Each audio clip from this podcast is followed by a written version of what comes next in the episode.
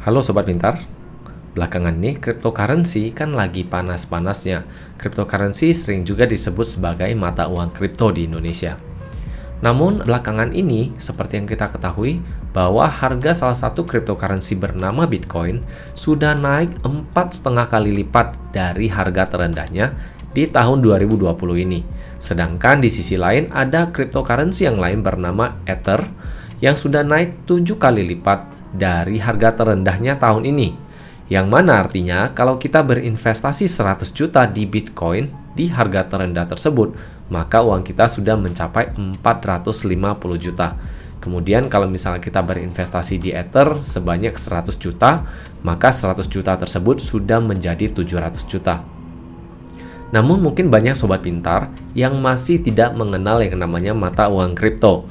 Maka di episode hari ini saya akan memberikan sedikit informasi bagaimana cryptocurrency bisa muncul ke permukaan di dunia ini. Tentunya segala sesuatu yang muncul di dunia ini pasti dong ada hari lahirnya.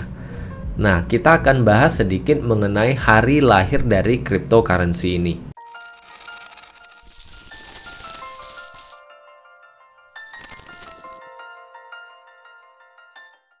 Berbagai konsep dari mata uang kripto sebenarnya sudah pernah ditawarkan oleh banyak sekali ilmuwan komputer di dunia ini.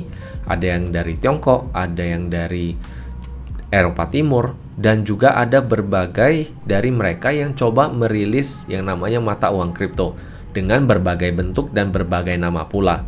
Namun hingga tahun dua ribu delapan tidak ada satupun yang memiliki konsep yang jelas yang mana bisa dirilis ke publik.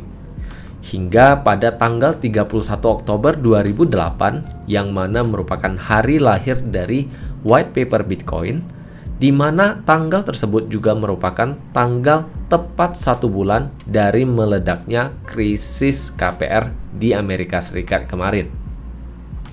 Hal ini menyebabkan banyak sekali orang tiba-tiba mengenal yang namanya Bitcoin. Walaupun perlu saya akui bahwa Bitcoin tidak langsung serta-merta diadopsi di saat itu pula. Karena transaksi pertama dari Bitcoin itu terjadi di tahun dua ribu sembilan, di mana transaksi pertama dilakukan pada tanggal tiga Januari tahun dua ribu sembilan, yang mana ini dinamakan dengan Genesis Block ataupun istilah lainnya adalah blok paling pertama. Blok mula-mula. Jadi ini menandakan lahirnya dari Bitcoin blockchain ini.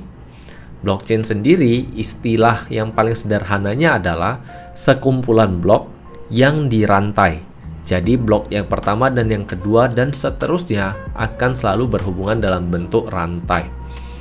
Blok ini adalah kumpulan transaksi yang dilakukan oleh banyak sekali orang yang ada di dunia ini. Jadi itu adalah hari lahir dari Bitcoin. Dari hari lahir Bitcoin ini sendiri akhirnya memunculkan banyak sekali mata uang kripto dan juga banyak sekali blockchain-blockchain baru yang berusaha menyelesaikan masalah yang tidak bisa diselesaikan oleh Bitcoin. Kita lanjut lagi besok ya.